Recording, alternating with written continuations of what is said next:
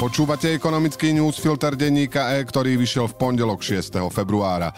Dnešným dňom si predplatitelia denníka N nájdu ekonomický newsfilter ako podcast ráno o 7. už v texte.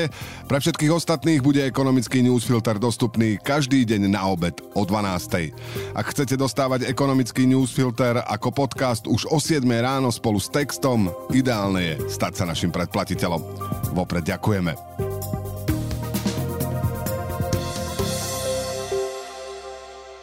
Rozklad slovenskej politickej scény je najlepšie viditeľný v parlamente. Z ničoho nič sa na programe schôdzi objavujú poslanecké návrhy, ktoré neprešli žiadnou odbornou oponentúrou a tak majú solidný potenciál vyrobiť nedozerné škody. Ale bude sa s nimi dať pochváliť v predvolebnej kampani. Jedným z nich je návrh skupiny konzervatívnych poslancov na zákaz nedelného predaja. Predkladatelia tvrdia, že by tým Slovensko znížilo spotrebu energií a že zamestnanci túžia potom, aby nedelu strávili s rodinou viac ako po príplatkoch k mzde. Je však jasné, že návrh je ukotvený v konzervatívnej ideológii. Mimochodom, nedelný predaj nie tak dávno zrušili aj v európskej bašte konzervativizmu a tradičnej rodiny Maďarsku. Po protestoch občanov sa však obchody opäť otvorili aj v posledný deň týždňa. My v denníku E si myslíme, že ľudia si majú slobodne vybrať, ako tráviť nedeľu. A keď k tomu prirátame dodatočné príjmy štátu z daní, tak by bolo hlúpe niečo na aktuálnom stave meniť. Prvý ekonomický newsfilter týždňa má 1350 slov a pripravil ho pre vás Radoslav Tomek. Už zajtra by mali poslanci hlasovať o tom, či do druhého čítania posunú zákon zakazujúci nedelný predaj v obchodoch. Tradičnou témou kultúrnej vojny konzervatívni politici nešarmujú prvýkrát, tento raz však má šancu prejsť. Podľa informácií denníka N zmenu, ktorú parlament v piatok prerokoval v prvom čítaní, podporuje okolo 70 poslancov.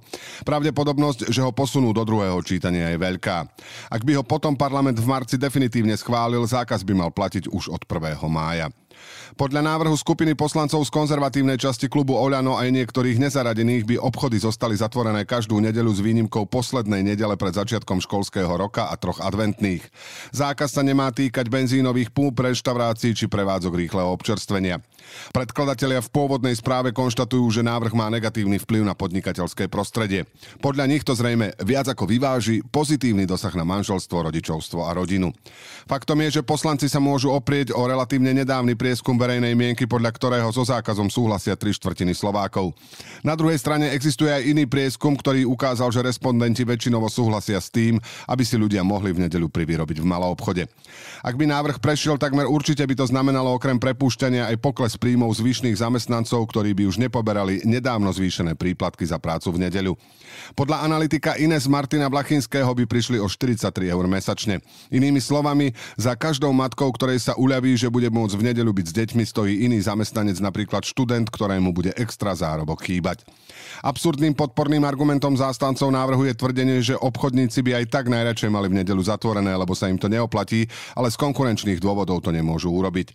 Takto to nefunguje. V krajinách, kde sa reštrikcie uvoľnili, ako napríklad vo Švedsku, sa to nestalo. Mnohé obchody zostali v nedelu dobrovoľne zatvorené a prežili. Je do očí bijúce, že tu nejde napríklad o šetrenie energií, ako tiež hovoria predkladatelia, ale o prispôsobenie spoločnosti jednému náboženstvu, pre ktoré je nedela výnimočným dňom a ľudia by ho tak nemali tráviť konzumom. Ak predkladateľom ide o dobrorodín predávačiek, prečo im radšej neposilnia ochranu v zákonníku práce namiesto toho, aby celú krajinu pripravili o komfort, na ktorý si za 33 rokov všetci zvykli a ktorý navyše generuje pre štát daňové príjmy?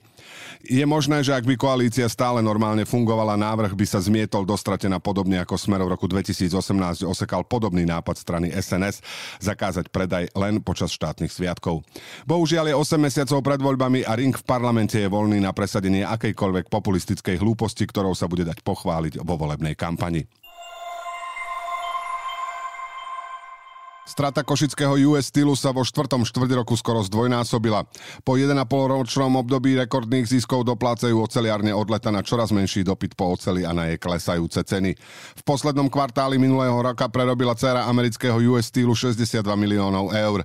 V treťom to bolo len 32 miliónov. Vďaka silnému začiatku roka za celý vlanejšok firma zarobila v hrubom 404 milión eur. Nie je to však ani polovica zisku z rekordného roku 2021. Prečo sa podnik prepol do straty? V lete 2022 sa pre drahé energie a vysokú infláciu vyhliadky pre svetovú ekonomiku výrazne zhorčili, čo znížilo dopyt po oceli a jej ceny, ktoré boli predtým zvýšené pod tlakom postcovidového oživenia. Oceliaren za posledné 3 mesiace vyrobila 715 tisíc tón ocele, čo je o 400 tisíc tón menej ako je kapacita. Celoročná výroba klesla o pol milióna na 4,3 milióna tón. Vyhliadky slovenskej céry US Steel na najbližšie obdobie sú nestabilné. Ceny energií síce v poslednom období poklesli, ale ich zdraženie sa nedá vylúčiť. Aj keď Košická fabrika po nedávnom obmedzení výroby ide späť na všetky tri pece, neznamená to, že ťažké časy sa už skončili. Firma sa podľa zdrojov denníka E obáva opätovného poklesu záujmu o jej výrobky. Oceliarský priemysel má cyklický charakter a podnik už striedanie ziskov a strát zažil. Z dlhodobého hľadiska je však pre budúcnosť kľúčová dekarbonizácia výroby, na ktorú môžu veľké podniky z eurofondov získať celkovo 1,1 miliardy eur. US Steel má v zálohe projekt na výmenu pecí za oblúkové s cenovkou ešte o 200 miliónov vyššou a už avizoval, že bez podpory to sám neutiahne. Piatková správa o trhu práce v USA zamávala finančnými trhmi, keď investorom pripomenula, že najdôležitejšia centrálna banka môže mať so skrotením inflácie ešte veľa roboty. Nezamestnanosť v USA prekvapivo klesla na 3,4%, čo je najmenej za polstoročie. Len dva dní predtým centrálna banka zvolnila tempo sprísňovania menovej politiky a základnú úrokovú sadzbu zdvihla už len o 4 percentného bodu. Podľa šéfa Fedu Jeroma Powella sa začala dezinflácia. V časoch, keď sa Fed zvyšovaním úrokov snažil utlmiť ekonomickú aktivitu ekonomika vytvorila pol milióna nových pracovných miest. Silný trh práce tak môže úsilie centrálnej banky zabrzdiť rast cien pekne skomplikovať. Piatkové pohyby na trhu ukazujú, že investori začali prehodnocovať predošlý optimizmus, že zvyšovanie úrokových sadzieb sa čoskoro skončí. Svetové akciové trhy poklesli a dolár sa v reakcii na decembrové štatistiky oproti euru posilnil, píše Reuters. Správy z USA zastavili aj nádejný rast hodnoty európskych dlhopisov. Tie sa ešte vo štvrtok výrazne posilnili, keď obchodníci interpretovali výsledky zasadania Európskej centrálnej banky ako signál, že tempo zvyšovania úrokov sa môže čoskoro zvolniť.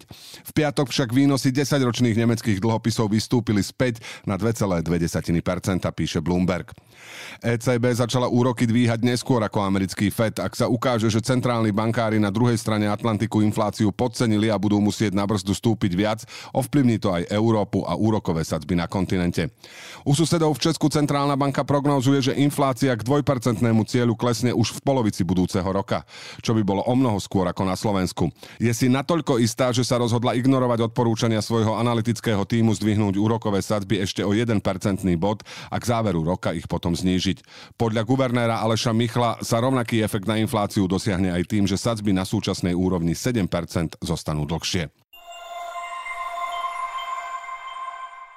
A na záver tri krátke správy. Rada pre rozpočtovú zodpovednosť zhoršila prognózu očakávaného schodku verejných financií na 6% hrubého domáceho produktu z pôvodne očakávaných 5,6% HDP. Stále je to však menej ako plán ministerstva financií, ktorý počíta so schodkom 6,4% HDP. Hlavným dôvodom revízie sú vyššie predpokladané výdavky na pomoc energiami.